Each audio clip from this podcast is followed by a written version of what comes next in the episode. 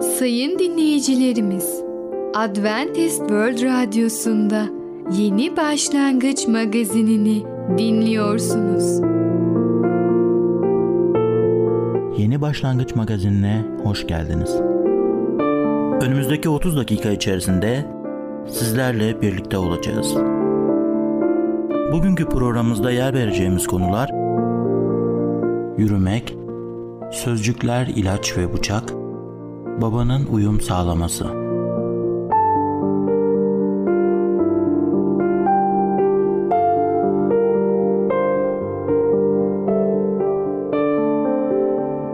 Adventist World Radyosu'nu dinliyorsunuz. Sizi seven ve düşünen radyo kanalı. Sayın dinleyicilerimiz, bizlere ulaşmak isterseniz e-mail adresimiz radio.umutv.org radio.umutv.org Bizlere WhatsApp yoluyla da ulaşabilirsiniz.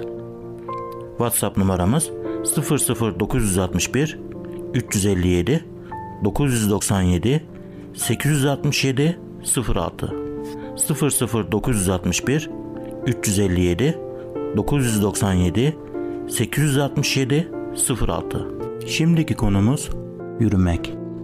Hayatta neden yürümek çok önemlidir? Merhaba değerli dinleyicimiz. Bereket Dağı'ndan Düşünceler adlı programa hoş geldiniz. Ben Tamer ve Ketrin. Bugün sizlerle birlikte olacağız. Bugünkü konumuz yürümek. Evet, bizim ışıkta mı, karanlıkta mı yürüyeceğiz? Sonuçta biz yürüyoruz, ilerliyoruz. Her insan hayatında belli bir yol katlediyor. Peki biliyor musunuz ben üniversite yıllarımda arkadaşlarla bir dağ gezisine katıldık. Ve özellikle bize gece yürüyüşü diye bir eğitim vermişler. Herkese şöyle demişlerdi. Kafanıza bir kafa lambası alın, pillerinizi takın ve o kafa lambasıyla yolunuzu aydınlatacaksınız. Bazı arkadaşlar o kafa lambalarından bulmuşlardı ve kaskların üzerine bir şekilde yerleştirdiler. Bazı kişiler ise bulamadıkları için el fenerleri kullandılar. Ve böylece biz yürümeye başladık. İlk başta gayet güzeldi. Sonuçta bir çizgi şeklinde yürüyorsunuz. En öndeki kişi yolu gösteriyor. Diğerlerini onun adımlarından sonra takip ediyoruz. Herkes önündeki kişiyi takip ediyor. Belli bir süre sonra eğitim amaçlı dediler ki herkes feneri kapatsın. Feneri kapatın, söndürün. Birdenbire kapkaranlık oldu. Arkadaşlar korkmayın. O kadar karanlık oldu ki insan parmağını bile göremiyor. O kadar karanlık. Neyse dediler ki şimdi gözünüz alışacak ve ay ışığı, yıldızların ışığı birdenbire yolumuzu aydınlattığını anladık. Ne zaman anladık? Gözlerimiz bu karanlığa uyum sağladığında. Neyse belli bir süre öyle yürüdükten sonra kayaya geldik. Şimdi kayada çok iyi görmen lazım. Dimdik kaya tırmanacaksın. Biz de zaten kaya tırmanışı eğitimi almıştık. Ve kayada artık çalıştırdık fenerleri. Dümdüz bir kaya neredeyse bir 200 metre vardı. Ve yavaş yavaş emniyet aldık iplerden ve tırmanmaya başladık. Tabii fener kayayı çok iyi aydınlatıyor. Elleriniz, ayaklarınız nereye basacağınızı, nereye tutunacağınızı görebiliyorsunuz. Ben de tırmanmaya başladım. Tabii ikişer, üçer kişi tırmanıyoruz. Bir ipe bağlanıp sonunda öyle bir şey oldu ki benim fenerimin pili bitti. Ah! Şimdi ben kayanın üstündeyim ve tırmananlar arasında ben birinciydim. Dolayısıyla ben yukarı çıkıyorum. Bağlanıyorum sağlam bir şekilde ve diğer kişiyi de emniyetini alıyorum. O düşerse ben bunu zaten yukarıdan tutuyorum. Bir problem yok. Ama ben düşersem epey sallanacağım demek. Epey düşme riski var. Ve karanlıkta tırmanmak çok korktum. Ne yapacağım? Şimdi ne ileri gidebiliyorum ne geriye dönebiliyorum. Neyse gözler alışmaya başladı ve de saatler ilerleyince artık biraz daha aydınlık oldu. O kadar zifir karanlık değildi. Böylece baka baka ellerle dokunuyorsun. Ha burası sağlam gibi görünüyor diyorsunuz. Böyle ellerinizle yavaş yavaş yavaş yavaş devam ettim ve böyle tırmandık. Ama çok zordu. Karanlıkta yürümek çok zor olduğunu gördüm. Aklıma şu geçti. Ketrin Hanım siz de nasıl gözlerle aranız nasıl? İyi görüyor musunuz? Evet, gündüz vaktiyle çok iyi görüyorum. Tabii daha genç yaşlarda daha iyiydi. Tabii yaş arttıkça artık yakın görme olasılığı zorlaşıyor. Evet biliyorsunuz Amerika'da bir olay hakkında okumuştu. Bir hanımefendi doğuştan kör. Gözlerinde katarak varmış. Doğuştan. Dolayısıyla kendisi yıllar geçince günün birinde doktorlar onu muayene ediyor ve diyor ya hanımefendi siz iyileşebilirsiniz. Siz görebilirsiniz. Ve ameliyata alıyorlar ve kendisi o ameliyattan sonra görmeye başlıyor. Doktoru şöyle diyor. Bu hanımefendinin yaptığımız ameliyat da 40 yıl önce vardı bu yöntem. 40 yıl düşünün. Bu hanımefendi 40 yıl önce ameliyat olabilirdi ve gayet güzel görebilirdi ama o bilgisizlikten dolayı kapkaranlık bir dünyada yaşadı. Aynı şekilde de bizim karanlık içinde yaşayan insanlar, bilgisizlik içinde yaşayan insanlar. Onlar kurtuluşu bilmiyorlar ve ondan dolayı hangi doğru yolda yürümeleri gerektiğini karar veremiyorlar, anlayamıyorlar. Aslında Allah'ın kelamı bize çok açık bu konuda tavsiyelerde bulunuyor. Bu dünya için karanlık ne anlamına geliyor? Bu karanlıkta ışık bulunması mümkün mü? Dünyamız manevi alımda karanlık içinde bulunuyor. Yani biz günahı seçtiğimiz için günah bütün dünyamızı kaplamış oldu ve biz karanlıkta kutsal kitapta bir günah alanıdır. Ondan sonra biz günaha çok çabuk alıştığımız için de ona yakınız ve o bize daha yakın geliyor doğruluktan ziyade. Neden? Çünkü günah işlediğim zaman doğamızda da biliyoruz etrafımızda bir insan işlediği zaman günah onu örtmeye çalışır. Karanlıkta onu bırakmaya ama aydınlık geldiği zaman biliyorsunuz bir şehir ne kadar büyük olmuş olsa gün ışığında gündüz haliyle tüm kirlilikleri görüyoruz ama karanlık olduğu zaman şehir muhteşem geliyor. Aynı şekilde biz hayatımızda da oluyoruz ve biz kendimizi görmek için o ışığa gitmeliyiz. Bu dünyada Allah'ın haberi, Allah'ın sözü karanlıkta yıldızlar gibi ve biz bu sözden yaşadığımız zaman bu haberi bu insanlara, bu karanlıkta olan insanlara getirebiliriz. İnsanlar bunu seçebilir veya seçmeyebilir. Onlara kalmıştır. Ama niyetimiz, arzumuz herkes kendi seçeneği yapsın. Efesliler'de 5. bölümde 8'den 13'e kadar okumak istiyorum. Bir zamanlar karanlıktınız ama şimdi Rab'de ışıksınız. Işık çocukları olarak yaşayın. Çünkü ışığın meyvesi her iyilikte, doğrulukta ve gerçekte görülür. Rabbi neyin hoşnut ettiğini ayırt edin. Karanlığın meyvesini işlerine katılmayın. Tersine onları açığa çıkarın. Karanlıktakilerin gizlice yaptıklarını söz etmek bile ayıptır. Işın açığa vurduğu her şey görünür. Işık çocukları olarak yaşamalıyız. Evet değerli dinleyicimiz biz sonuçta bu hayatta yürüyoruz. Bir yerlere gidiyoruz. Önemli olan ışık içinde yürüyelim. Karanlıktan uzak duralım. Rabbin nurunda, ışığında yürürsek biliyoruz ki hayatımız başarılarla dolu bir yaşam olacak ve sonunda Allah'ın vaat ettiği ödül cennet bize verilecektir. Değerli dinleyicimiz, bugün yürümek hakkında konuştuk. Bir sonraki programda tekrar görüşmek dileğiyle hoşça kalın. Programımızda az önce dinlediğimiz konu yürümek. Adventist World Radyosu'nu dinliyorsunuz. Sizi seven ve düşünen radyo kanalı. Sayın dinleyicilerimiz, bizlere ulaşmak isterseniz e-mail adresimiz radio.umutv.org radio.umutv.org Bizlere WhatsApp yoluyla da ulaşabilirsiniz. WhatsApp numaramız 00961 357 997 867 06 00961 357 997 867 06 Şimdiki konumuz Sözcükler, ilaç ve bıçak. Doktor neleri kullanmalıdır? Merhaba sayın dinleyicimiz. Ben Fidan. Yeni başlangıç programımıza hoş geldiniz. Bugün sizinle birlikte sözcükler, ilaç ve bıçak adlı konuyu öğreneceğiz. Öyleyse başlayalım. Sözcükler, ilaç ve bıçak. İbn Sina bin yıldan fazla bir zaman önce şöyle demişti.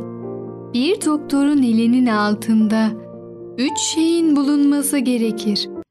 Sözcükler, ilaçlar ve bir bıçak. Sözcükler, doktorun hastaya yaşam biçiminde ne gibi yanlışlıkların bulunduğunu, bu yanlışlıklarla ve hastalıklarının kaynakları arasındaki ilişkileri anlatması için gereklidirler.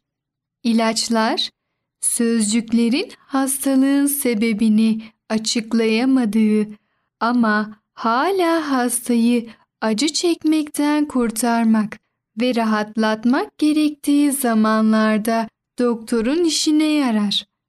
Bıçak, doktorun hastalığın kaynağını tespit edemediği, hastayı sözcüklerle etkileyemediği veya ağrıyı azaltacak herhangi bir ilaç bulamadığı zamanlar içindir. Bir ameliyat bıçağı kullanarak yalnızca iyice gelişmiş bir hastalığın etkilerini ortadan kaldırmaktadır. Daha sonra başka yerlerde yeniden baş göstermek üzere hastalığın kaynakları aynen kalmaktadır. Ameliyatlar çoğu zaman hastaya daha da kötü bir hastalığa yakalanmadan önce geçici bir süre rahatlama sağlar. Bir doktor diyor ki, deneyimlerime göre hastalık ve sağlık konusunda belirleyici olan bedenimizdeki organlar için mevcut enerji miktarıdır. Eğer bütün iç organlarımızı görünmez bir şekilde birbirine bağlayan enerji sisteminde eksiklikler varsa bedenimiz hasta olur. Bir doktor bir kitabında şöyle diyor. İnsan denen varlığı ruh ve beden birleşerek oluşturur. Bu nedenle ne ruhsal durumu dikkate almadan bedeni iyileştirmek mümkündür ne de bedenin durumunu dikkate almadan ruhu iyileştirmek.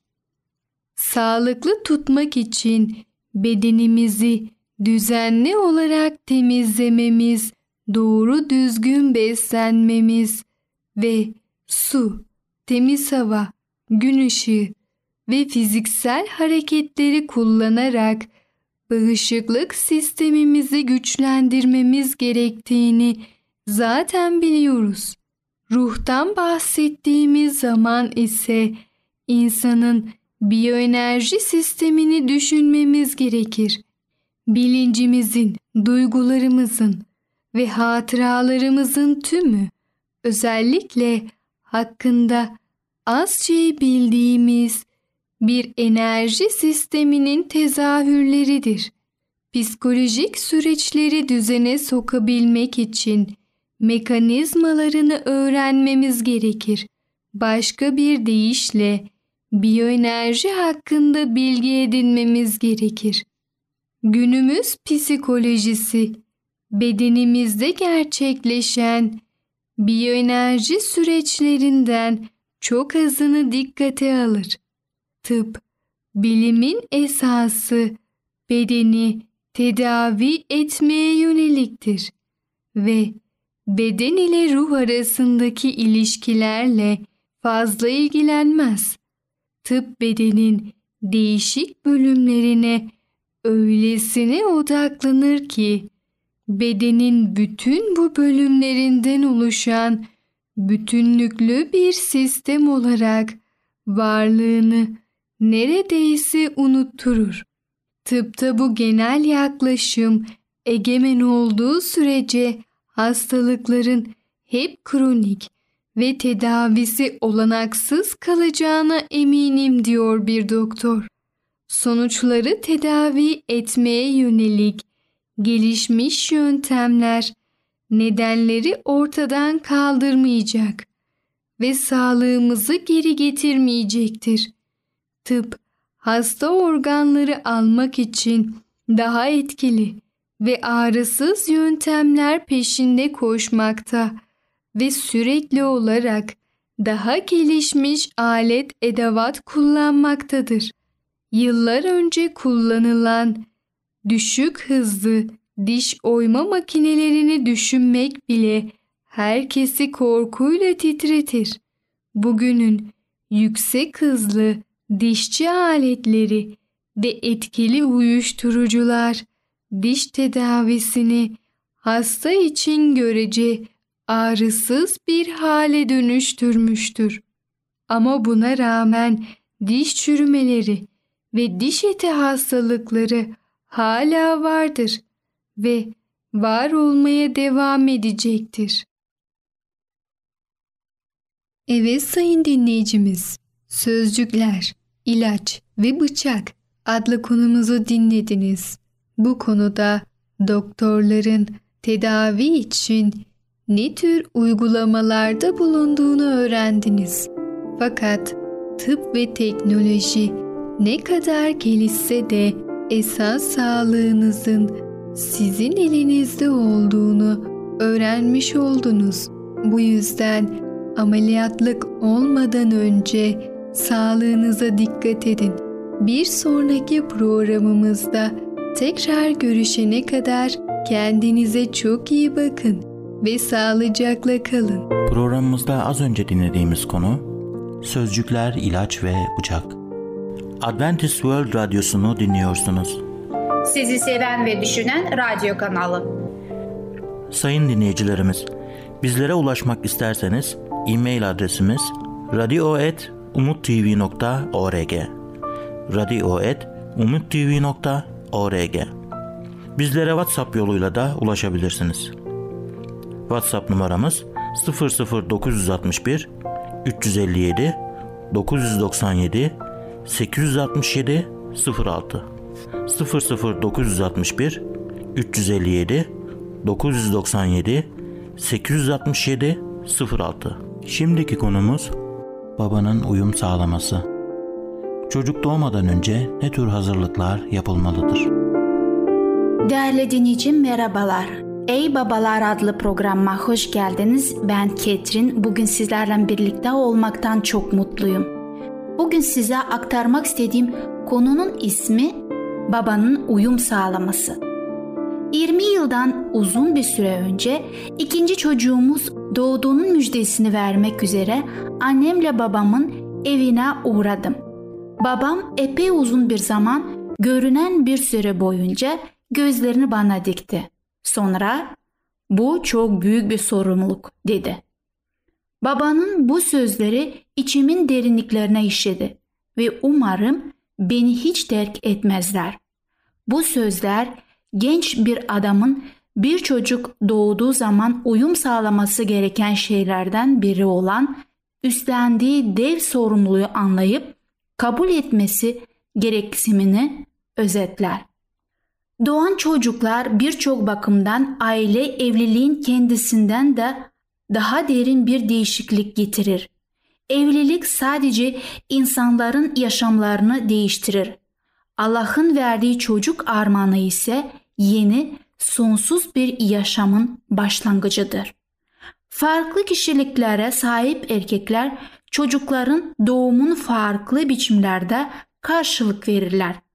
Bazı erkeklerin uyum sağlamak için yapmaları gereken size saçma ve sıra dışı görünülebilir.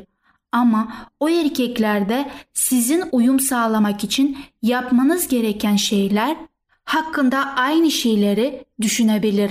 Sorulması gereken ne tür değişiklikler yapmalıyımdan çok bu değişiklikleri yapma konusunda ciddi miyim sorusudur. Erkeklerin tepkilerini sadece kişilikleri değil, karakterleri de etkiler. Bazı babalar babalığı fazlasıyla hafife alırlar. Bunun nedeni Allah'ın babalar olarak kendilerinden ne beklendiğini anlamaya yeterince ciddiye almamış olmaları olabilir. Çocukları da büyüyünce kendikilerinkine benzer tutumları sahip olurlarsa bu durum onlar için bir trajedi yaratabilir. Allah genç çiftlere gereken her değişikliği uyum sağlamaları için zaman tanımıştır. Evliliğe hazırlık zaman alır. Yeni bir eve yerleşmek de öyle. Bu programda hamileliğin farkına varılmasına ve çocuk sahibi olma beklentisine uyum sağlamakla başlayacağım. Allah kutsal kitapta anne baba olacak kişileri çoğunlukla kendisinin bu planı konusunda epey önceden bilgilendirmiştir. İbrahim ve Sara'ya, Manoah ve karısına, Zekeriya ve Elizabeth'e ve Meryem'le Yusuf'la bildirmeleri bunun örneklemektedir. Günümüzdeki anne babalarında fiziksel gelişmeler sayesinde çocuk sahibi olacakların önceden öğrenmeleri bir rastlantı değildir. Bir kadın çocuğuna ilk hamile kaldığında erkek omuzunu silkip bu beni nasıl etkileyecek ki? Ben bu aşamada olaylar doğrudan bağlantılı değilim diyebilir. Ama durum böyle değildir. Bu bebek sadece karısın değil, aynı zamanda kendisine aittir. Koca da kendi payına düşen uyumu elinden geldiği kadar sağlamayı istemelidir. İlk olarak zihinsel olarak uyum sağlanacak şeyler vardır. İnsanın sevinçli olması ve kendisini Rab tarafından bereketlenmiş hissetmesi doğru bir şeydir. Çünkü rahmin ürünü bir ödüldür. Bu sözleri Mezmur kitabında 127. bölümde 3. ayette bulabilirsiniz. Ama büyük bir olasılıkla çoğu anne baba bereketini tedirginlik ve kaygı hisseder. İlk tepkileriniz ne olursa olsun ona baskın çıkan ve kalıcı yanıtınız iman olmalıdır. Sorumluluk göğüslenmelidir. Onu aklınızdan uzaklaştırmanın bir yararı olmayacaktır. Bu deneyim hem Rabbin yaptığı şey minnettarlıktan hem de onun planlarında kendisiyle buna layık bir ortak olmak arzusundan ötürü Rabbe daha derin bir adanmışlık oluşturulmalıdır. Müstakbel anne babalığa sağlıklı bir uyum sizi ve karınızı birbirinize daha çok yaklaştırıp aranızda daha kuvvetli bir bağ oluşturmalıdır. Aile yaşamalarınız ortak bir uzantısıdır. Çocuklarınız ikinizin arasındaki ilişkinin özel ürünüdür ve onu sağlamlaştırmalıdır. Müstakbel anne babaların uyum sağlaması gereken ve onları hazırlıksız yakalayan bir başka noktada hayal kırıkları karşısında birdenbire eskisinden daha savunmasız olduklarını anlamalıdır. Bebek daha beşikte bile değildir. Yeni başlamış olan yeni yaşam birçok bakımdan kontrolleri altında değildir. Herhangi bir şey yanlış giderse doktorlar bile her zaman soruna çözüm bulamazlar. Umut verici gözükmüş olan şey birdenbire son bulabilir. Doğan çocuklar sadece kısa bir süre sonra hayattan ayrılabilirler.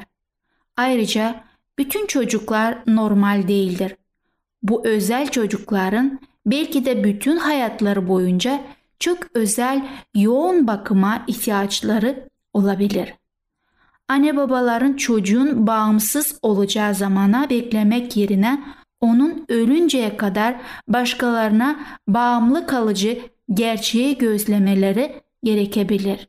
Müstakbel anne babalar olarak her acı olasılığı arpacı kumrusu gibi düşünmeniz gerekmez ama en azından bu tür şeylerin olabileceğinizi söz önünde bulundurmanız iyi olur.